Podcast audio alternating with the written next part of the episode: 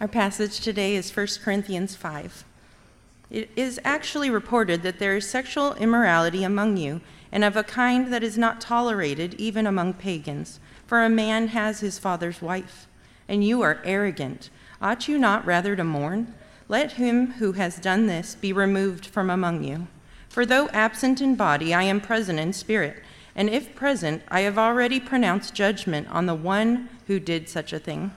When you are assembled in the name of the Lord Jesus, and my spirit is present, with the power of our Lord Jesus, you are to deliver this man to Satan for the destruction of the flesh, so that his spirit may be saved in the day of the Lord.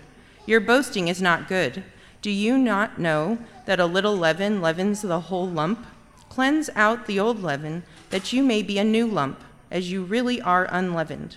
For Christ, our Passover lamb, has been sacrificed. Let us therefore celebrate the festival, not with the old leaven, the leaven of malice and evil, but with the unleavened bread of sincerity and truth. I wrote to you in my letter not to associate with sexually immoral people, not at all meaning the sexually immoral of this world, or the greedy and swindlers or idolaters, since then you would need to go out of the world. But now I am writing to you not to associate with anyone who bears the name of brother if he is guilty of sexual immorality or greed, or is an idolater, reviler, drunkard, or swindler, not even to eat with such a one. For what I, have I to do with judging outsiders? It is is it not those inside the church whom you are to judge? God judges those outside. Purge the evil person from among you. The grass with, grass withers and the flowers fade.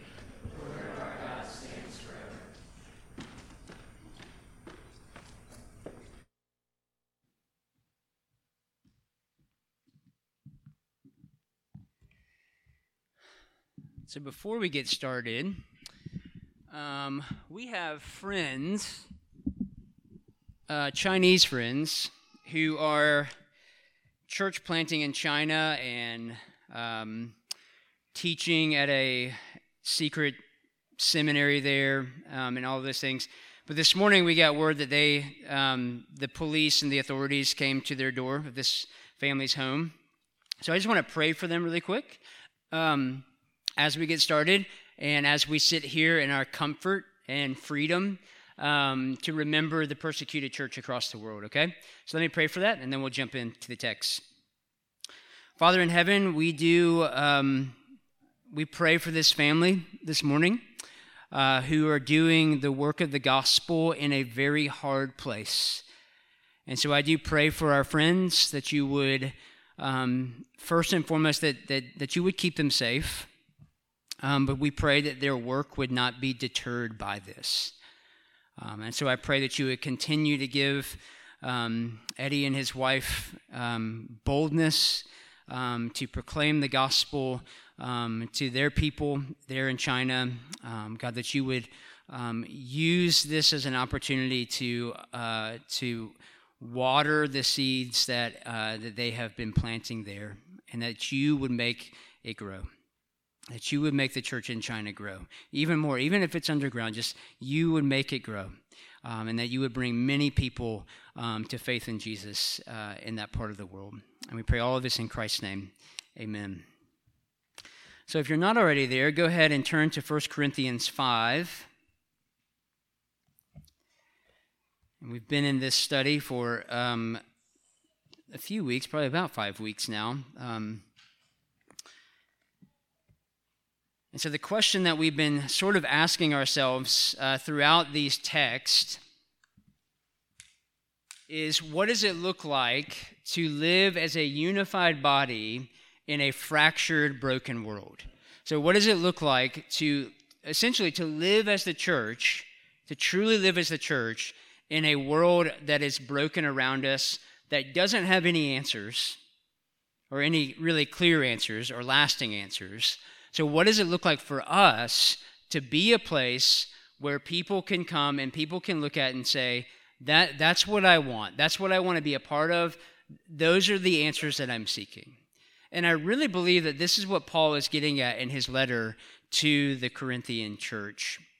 And so we find ourselves in chapter 5 this morning as Paul continues on this um, particular teaching um, to this particular church in Corinth.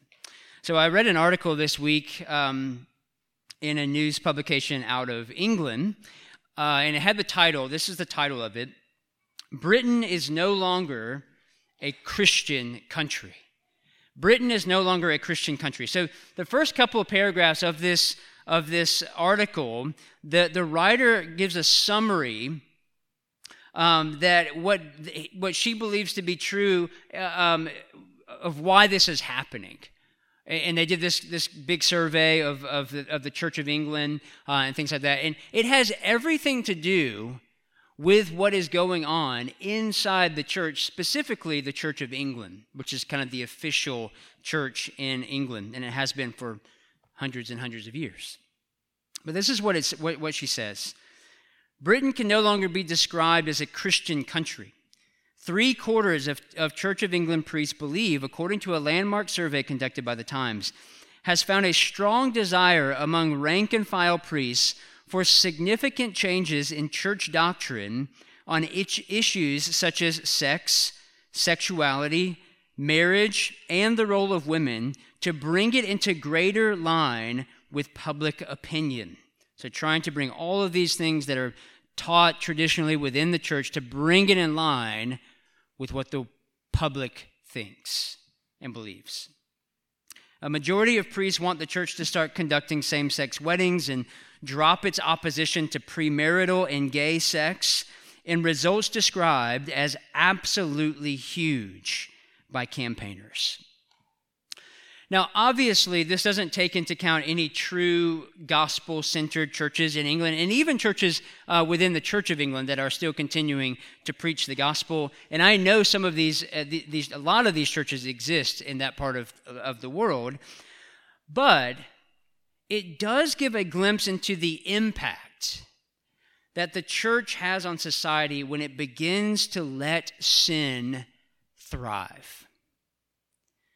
So this morning, in 1 Corinthians 5, Paul begins to turn in the direction that says uh, a Christian's moral force actually comes from their theology.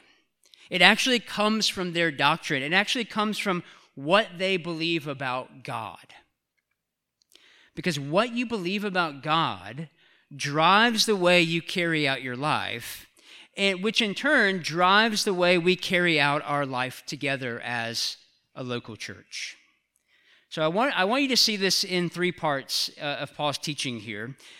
First, we have to recognize that there is a problem. So we have to recognize the problem here in the text that Paul is addressing. Second, we need to understand how we are to respond to that problem before we can apply the solution to the problem. So, three points the problem, the response, the solution. So, first, the problem. So, so, the primary problem, believe it or not, that Paul is addressing here is not sexual sin. Now, we'll get to that at some point, and there is something to be said about it, but that is not what Paul is getting at here. The primary problem is how sin is being handled in the church. Just look, look back with me in the text at verses 1 and 2. Paul says, It is actually reported, so this is probably Chloe's people again, is actually reported that there is sexual immorality among you, and of a kind that is not, not even tolerated among pagans. For a man has his father's wife, and you are arrogant. so, to give some context here, this phrase, his father's wife, is most likely referring to a stepmother.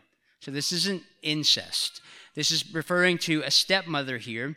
And the situation here, culturally speaking, is probably a young wife. Um, as women, speaking about a young wife being married to this father, because women in ancient times tended to marry quite young. So the situation is that there is a very good chance that the stepmother is closer in age to the son than to the father. Now, that does not make it right in any stretch of the imagination. It doesn't justify what's going on here. But I know if that was happening in our culture today, this would make for a really good reality TV show on Netflix. But in ancient culture, a relationship like this was against both Jewish law and Greco Roman law. So, Jewish law, you look in the book of Leviticus, chapter 18, verse 8 do not have sexual relations with your father's wife. That would dishonor your father. Boom, plain and simple. Don't do that. And then uh, there's an, an account from a Roman lawyer named Gaius from the second century, and he wrote this about their own laws against this particular act. It is illegal to marry a father or mother's sister, nor can I marry her who was at one time my mother in law or stepmother. So this was against the law. And, and, surprisingly, uh, both of these are in place because of the harmful social effects this would have on the family. I know that's surprising to hear. But you can also see the problem, can't you? Those outside the Christian church see this offense as intolerable, abhorrent, harmful to the family structure, and even punishable by law to some extent. But those inside the church are tolerating it. And this, in turn, affects the church's gospel witness. Essentially, what you have happening here is the sexual ethic of the surrounding culture, at least on this particular matter, was more in line with the gospel and with the Bible than the church's sexual ethic was in Corinth. And just this simple, uh, this simple idea, this simple of uh, simple thing that's happening within the church, threatens the very identity of the Christian community, much like what is happening with the Church of England right now because it's a public contradiction of what they believe. It's a public contradiction to the gospel message. So instead of confronting this sin, the church in Corinth just stands idly by. So, why did they do that? Well, there's a couple of reasons that exist here. First, there's speculation among scholars that this man that they are not disciplining, not going after, not confronting in his sin, that he was one of considerable wealth and social standing in Corinth. So he was well known. He was popular. He was, uh, you could say, uh, you know, the, uh, a, a local celebrity, and it was an honor to have them in their church. And so they don't want to confront him because of that. And on top of that, the church in Corinth, the early church, was not uh, wealthy. It, it, didn't have a lot of resources. To, so to have one who had a lot of resources in your church would be helpful. So to call this man out in his sin was to possibly lose all of this. At least this is what the, the Corinthians feared. And you know what? This is, this is, this is also a danger for us in the American church um, to let sin reign because we fear that we will lose someone like this. I've seen it happen. I've seen uh, very wealthy men and women who are members of the church get away with just about anything within a local church context simply because they write a big check every month. Or they they have some standing in the local community, or they're, or they're politically connected, or whatever it might be. But they are walking in sin. Some of them not even Christians. Or how often have you shrunk back from, con- from con- confronting someone in their sin because you feared they might get angry?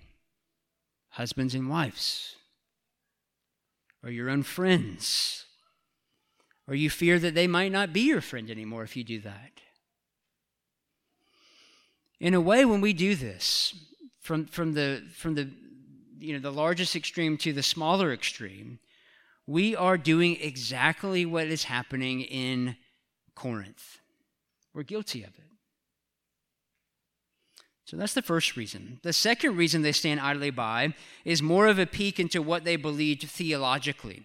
So essentially, what they are saying is Look, we're free in Christ. Paul has even preached that before. We are free in Christ. We are no longer bound by the law, so we'll do whatever we see fit for our cultural context.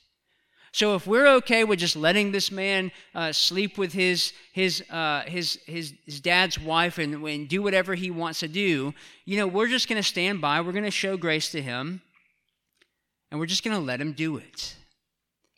And this is why Paul says in verse 2 You are arrogant, you're prideful.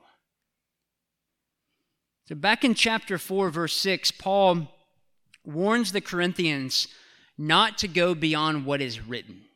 That's what he says. Don't go beyond what is written.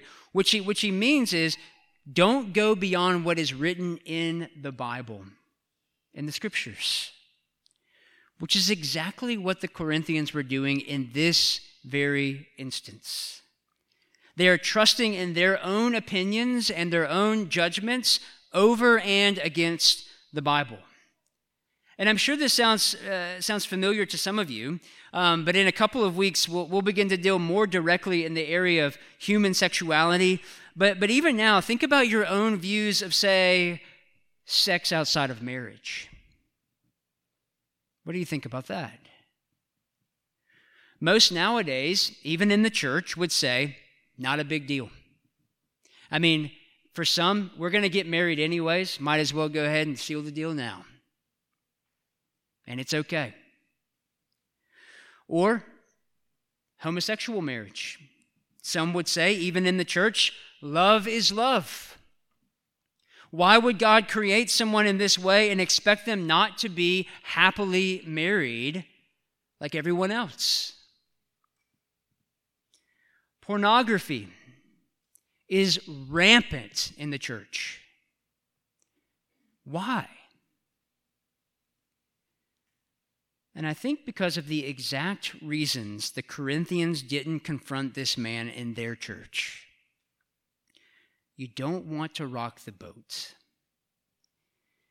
And so you stay quiet. Let me just say, as the church of Jesus Christ, even in a small way, this small corner of the kingdom that Christ the King has, uh, we have a duty to respond to sin in a certain way. Differently than the world responds to sin, which is just to you do you and let it go. Because if we're going to live as a unified body in a fractured world, we cannot let sin run rampant amongst us. And this is why Paul gives the Corinthians and us the correct way to respond in verses 2 through 5. Paul says this Ought you not rather to mourn? Let him who has done this be removed from among you. For though absent in body, I am present in spirit, as if present. I have already pronounced judgment on the one who did such a thing. When you are assembled in the name of the Lord Jesus, and my spirit is present, with the power of our Lord Jesus, you are to deliver this man to Satan for the destruction of the flesh, so that his spirit may be saved in the day of the Lord.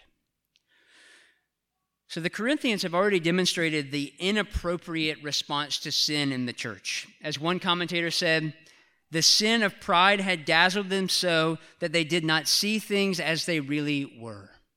Reality was blurred for them, the truth was foggy to them. And now Paul gives them the necessary response here in verse 2 when he simply says, Mourn and remove mourn and remove. So instead of being arrogant about this sin among you, you should instead be mourning that it exists among you. So, what does it mean to mourn over sin?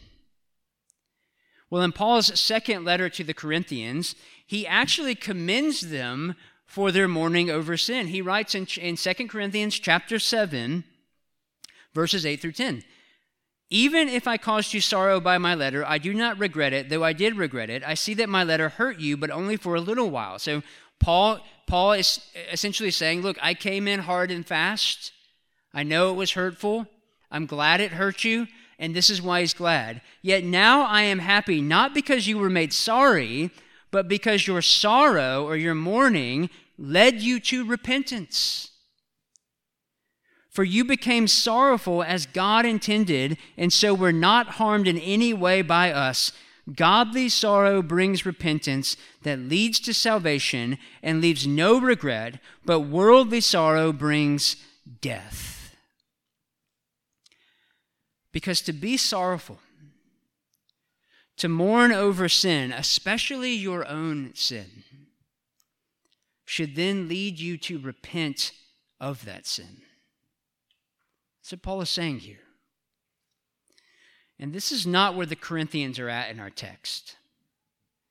So Paul tells them the necessary response to unrepentant sin that is among them. Uh, it's also something that we talked about in our church series back in July that's called church discipline. Now, I know if you were not here back in, in July to be offended by that word, I do know the word discipline does stir up negative images in some of your minds. You might think, you, you, know, of getting a spanking when you were a child, or you were getting in trouble when you were in school, or your parents were getting you in trouble, or whatever it might be. Discipline tends to be a negative thing in our mind. But let me just say, this is not what biblical discipline is. It's not meant to be negative. And I think John Calvin has the best explanation of what church discipline is when he says, Discipline is a kind of curb to restrain and tame those who war against the doctrine of Christ, or it is a kind of stimulus by which the indifferent are aroused Sometimes also it is a kind of fatherly rod by which those who have made some more previous lapse are chastised in mercy with the meekness of the Spirit of Christ. And I love that explanation because it, it, articulate, articulates that the goal of discipline is not revenge. The goal of discipline is not to just remove people that you don't like. The goal of discipline is not just to remove people that make you uncomfortable and to kind of chase them out of the church. Now, the goal of discipline is reconciliation back to Jesus and also reconciliation back to his bride, the church. That's the goal. Every single time. No matter what sin is being dealt with, the goal is always reconciliation to Jesus and to the church which really means that discipline is a grace of God. And I think I said this back in July that if you are ever confronted by a friend, they, they just get really eager in wanting to apply this particular sermon this week, and you get called up, hey, can we have coffee? Um, you know, prepare yourself because they might be ready to confront you in sin. And if they are confronting you sin, in sin and it is accurate, thank them. Don't get mad at them. Don't be angry with them. Don't don't don't uh, you know stand up and toss your coffee into their face and walk out and never talk to them again. Thank them because that is a grace of God to you. And this is exactly Paul's intent with this particular man. Now remember, the Corinthians uh, they have a misunderstanding of the cross of Christ. They, they have a misunderstanding of the gospel. They have a misunderstanding, we could say, of the grace of God. And I believe many churches don't practice church discipline, not because they don't want to get their members in trouble or, um, or whatever it might be, because that's, that's not what church discipline is, remember? But it's because they have a misunderstanding of the gospel. They have a misunderstanding of grace. So I used this example from Jonathan Leeman's little booklet called Church Discipline back in July that I think is really helpful um, to what is going on in our text this morning because he says there are two kind of subtle, different versions of the gospel that exist today within the church, and they sound they sound very similar up to a point. So let me just read it. He has gospel one and gospel two. So gospel one again, God, God is holy. We have all sinned, separate, separating us from God, but God sent his Son to die on the cross and rise again so that we might be forgiven. Everyone who believes in Jesus can have eternal life. We're not justified by works, we're justified by faith alone. So, so far, so good. We would all say yes and amen to all of that. But then, the gospel therefore calls all people to, quote, just believe. An unconditionally loving God will take you as you are. So if you notice, this, this sounds good up until a point, up until the point of personal responsibility. And then that's when the philosophy of the world enters in. The philosophy says that says you do you as long as it makes you happy and as long as it doesn't hurt or harm anybody else. You are free to go about your merrily way. And this is where the Corinthians are. This is why Paul is addressing them, and, and, and Gospel 2 is where he's trying to get them. So, remembering all of that that I read from the first part of Gospel 1 that you agreed with, up until we're justified by faith alone, that's where it changes. This is what Gospel 2 says at that moment. But the faith that works is never alone. The gospel, therefore, calls all people to repent and believe. A contra conditionally loving God will take you contrary to what you deserve and then enable you by the power of the Holy Spirit to become holy and obedient like His Son by reconciling you to Himself. God also reconciles you to His family, the church, and enables you as His people to represent together His own holy character in triune glory. That's the gospel. You see, Paul is not trying to get rid of this man. It's not an out of sight, out of mind situation for Paul.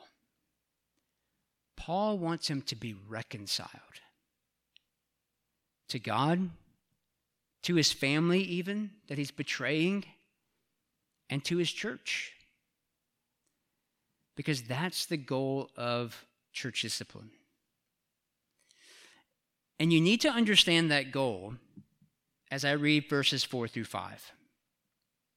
When Paul says, When you are assembled in the name of the Lord Jesus, and my spirit is present with the power of our Lord Jesus, you are to deliver this man to Satan for the destruction of the flesh, so that his spirit may be saved in the day of the Lord.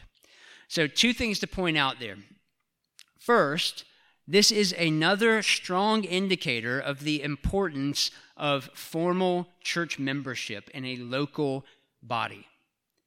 Throughout chapter 5, Paul assumes this. He assumes that they have church membership with the language that he uses. So in verse 2 and verse 13, he uses the phrase among you. Among you. So he is he is specifying a specific group of people. These are the people that are among you. And then in verse 4, he talks about being assembled. So, in some way, shape, or form, this church is assembling together, similar to what we are doing right now. This is an assembly of the, uh, of the saints. So, they are assembling together. So, this means we don't have jurisdiction outside of those who have covenanted with this body of believers. My pastoral authority only reaches so far. I can't go down the street to another church and try to discipline that church's members. I can't discipline those who are just visiting here with us uh, on Sundays or at our city groups. We, we can't do that.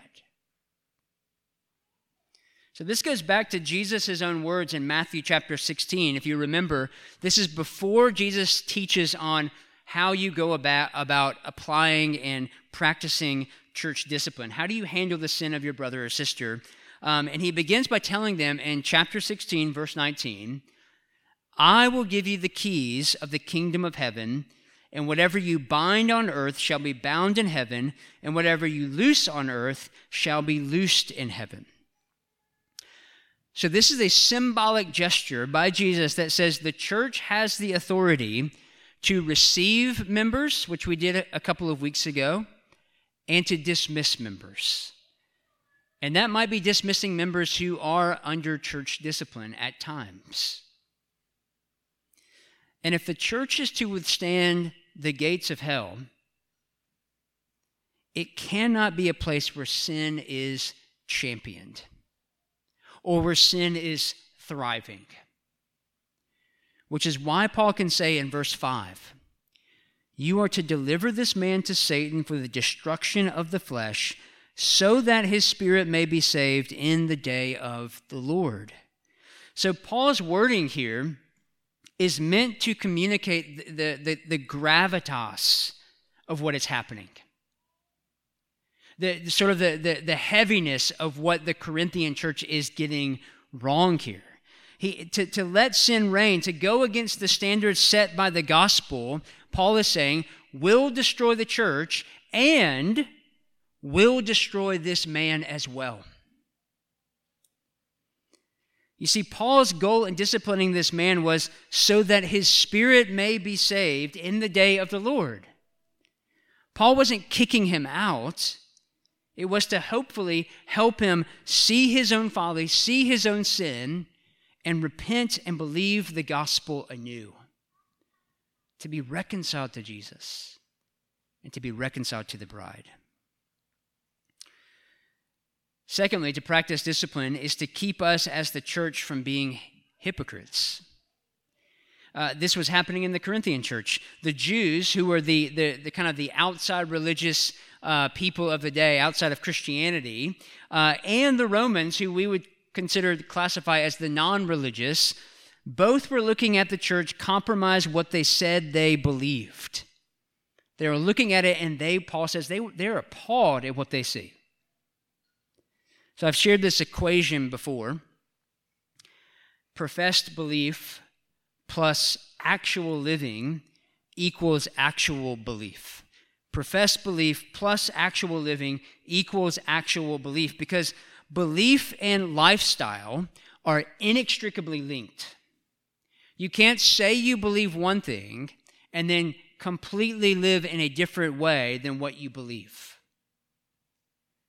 Because when that happens, you actually see what that person actually believes. And this is true for the man committing sin within the church, but also true for the church in which this sin is being ignored. So that's Paul's response. Discipline in hopes of salvation, and now we'll learn what the solution is because this response isn't in anger or retribution.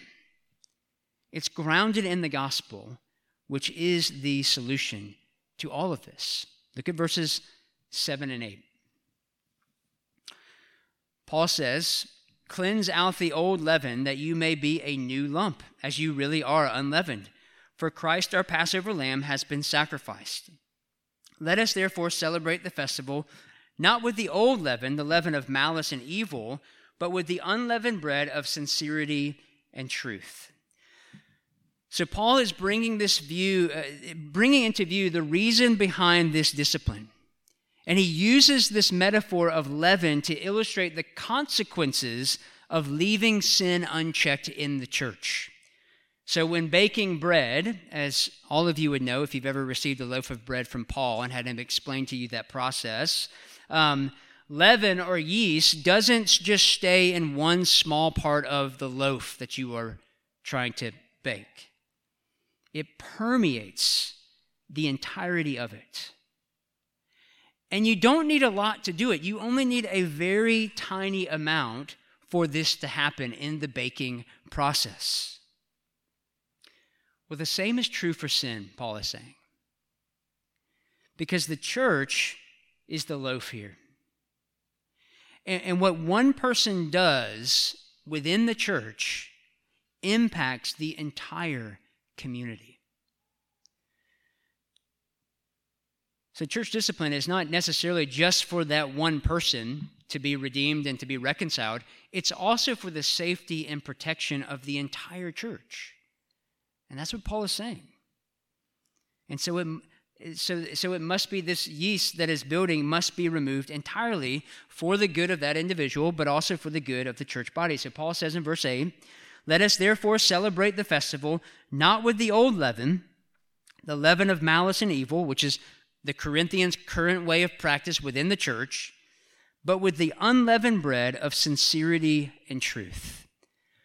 So, the festival of unleavened bread, as uh, Terry read earlier from Exodus 12, was a reminder to Israel of how God had rescued them from Egypt and brought them to the land God had promised to them. So, this was the Passover celebration. And if you didn't know, the Passover, so the cross and the resurrection are the, are the central events of the New Testament. The Passover is the central event of the Old Testament. And so, Paul is now saying to the Corinthians, using this illustration, you have been rescued. Just like, just like uh, God's people were rescued in Egypt, you have been rescued, though, from the realm of sin and death to the realm of righteousness and life because Christ, Christ is your Passover lamb. And because of this reality, they are called toward what the person and work of Christ has done and what it has made them into. So when Paul tells them, For Christ our Passover lamb has been sacrificed, let us therefore celebrate the festival. He's using the festival of Passover that the Jews celebrated for a week, for seven days, once a year. Paul is using that to say, now we are a people of the new Passover. We are a people of the better Passover. We are part of a Passover where Jesus is our lamb, slain once and for all, and the celebration is ongoing. It's not just a week, it's 24 7. So that means, as people of this Passover, which if you are a believer in Jesus, a follower of Jesus, you are to live your whole life like a sacred festival in celebration and in praise, and a life consecrated always to God. So, this means we're not living lives of sin, but lives of truth. Now, in verses 9 through 13, Paul describes what this looks like in the church. He says, I wrote to you in my letter not to associate with sexually immoral people, not at all meaning the sexually immoral of this world, or the greedy and swindlers or idolaters, since then you would need to go out of the world. But now I am writing to you not to associate with anyone who bears the name of brother if he is guilty of sexual immorality or greed, or is an idolater, reviler, drunkard, or swindler, not even to eat with such a one. For what have I to do with judging outsiders? Is it not those inside the church whom you are to judge? God judges those outside. Purge the evil person from among you. Now, this is a critical teaching moment here. Because Paul is telling them one way to live, a very specific way to live as a unified body in a fractured world. And it's not what you think it is. Because as it stands now, within just kind of evangelicalism, just broadly speaking, within the evangelical church in, in America, because that's where we are, we tend to point our gaze outward rather than inward. So when I was a kid, I was not allowed to listen to, uh, to heavy metal music um, because the church taught it would make you into a Satan worshiper. So if you if you remember records and things like that, records are making a comeback. But uh, if you played the, if you played the record backward, it would give you a satanic message. Did you guys know that? No, it doesn't. It doesn't at all. But the church taught that it did. And so heavy metal music was banned because it was evil and it was bad and keep it away from us. Um, I was also led to believe by the church anybody, including uh, of age adults, who drank alcohol were pagans. They were not Christians at all. And I was led to believe that for a number of years. But then you also think about, think about the culture wars that rage within the church uh, continually. Many Christians during, uh, during the Christmas season um, boycott Starbucks because they take Merry Christmas. They took Merry Christmas a number of years ago off of their cups. So we'll, we'll go get our pumpkin spice latte, but come Christmas time, no way, we're not doing that. Or you think about things like Harry Potter. Witches and wizards and magic. We got to stay away from those things. Or, or boycott Disney because of certain things that are happening within it, um, which for the most part has been completely ineffective. The culture at large, it really doesn't even put a dent into what's happening. Meanwhile, sexual sin, gluttony, pride, all of these things that Paul mentioned, revilers, are running rampant inside our churches. Because when Paul says, don't associate with the sexually immoral, he's not speaking about those outside the church. Why? Verse 10. Paul says, not at all meaning the sexual, sexually immoral of this world, or the greedy and swindlers or idolaters, since then you would need to go out of the world. So Paul is saying if you were to avoid those in the world, then you would have to sequester yourself away from the world, which would then uh, make you ineffective and impractical. So Paul, I believe, is not just pulling this out of thin air. I believe Paul is teaching what Jesus taught in John 17 in his high priestly prayer when he is praying for you and for me. And he prays this to his Father I do not ask that you take them out of the world, but that you keep them from the evil one. They are not of the world, just as I am not of the world. Sanctify them in the truth. Your word is truth. As you sent me into the world, so I have sent them into the world. And for their sake I consecrate myself, that they also may be sanctified in truth. You see, Jesus is not asking his Father for his disciples to be taken out of the world so that they can be safe and secure away from everything that's evil and wrong and bad. Instead, he's praying for them as they are to be sent into the world, covered in truth. And so these words are, from Jesus are important because this because hypocrisy is what the church gets accused of most often. Which means if we're not living in the way Paul calls the church to live here, addressing the sin that's among them, the, the things that are happening in house, then the church will not be an effective witness to the world. The world will look at us and has every right to do so and say, There's nothing different about you. There's nothing different about you. It looks the same in there as it does out here. Why would I want to be a part of that? So how do we do this well? How do we how do we uh, love a world that is broken without compromising the gospel? And so we'll close on this. But this is why I love men like C.S. Lewis and Tim Keller and Francis Schaeffer and people like that, because their strategy for reaching the lost uh, stays in the same stream as the Apostle Paul. And I think it, I think it always it, it kind of um, has these three uh, major kind of tenets in common.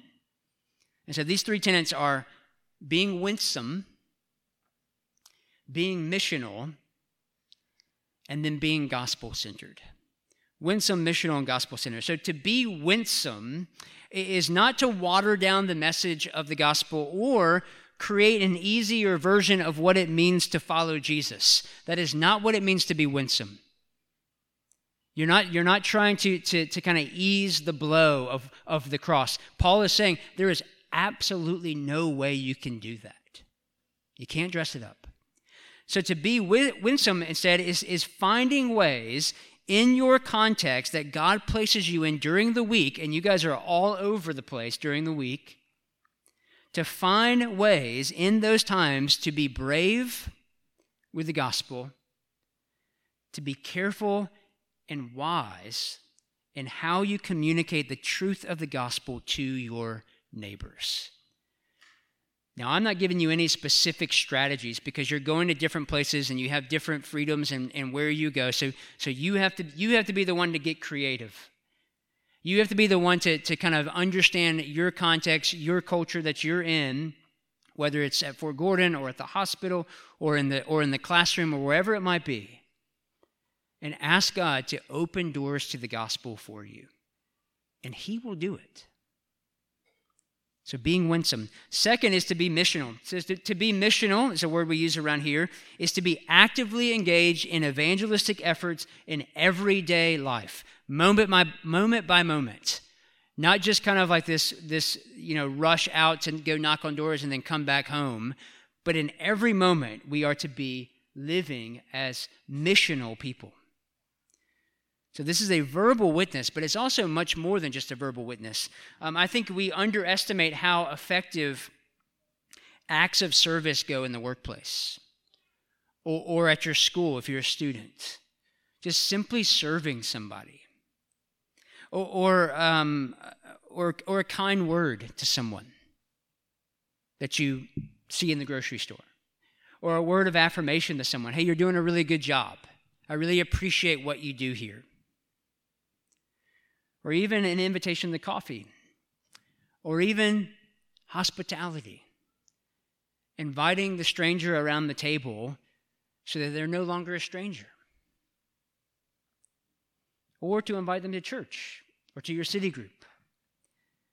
But being missional in everyday life. And then finally, all of this needs to be gospel centered.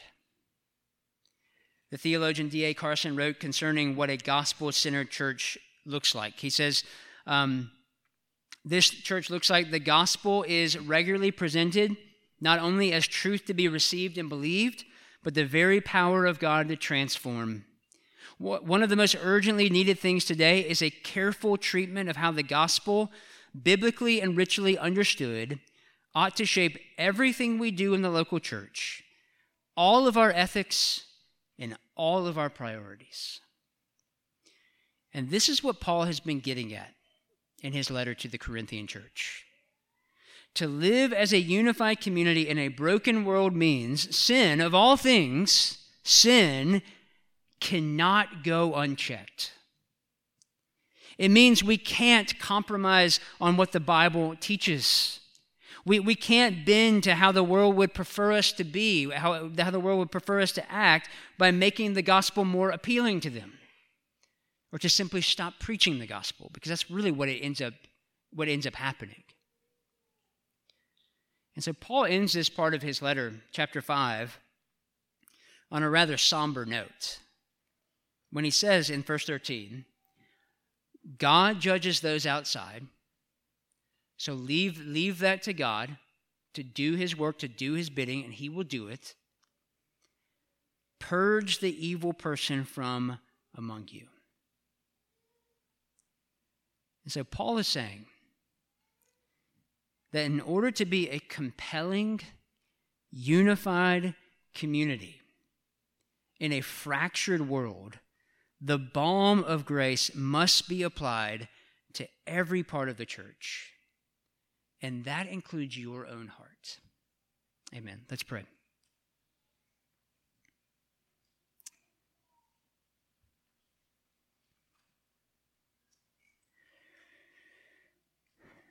Father in heaven,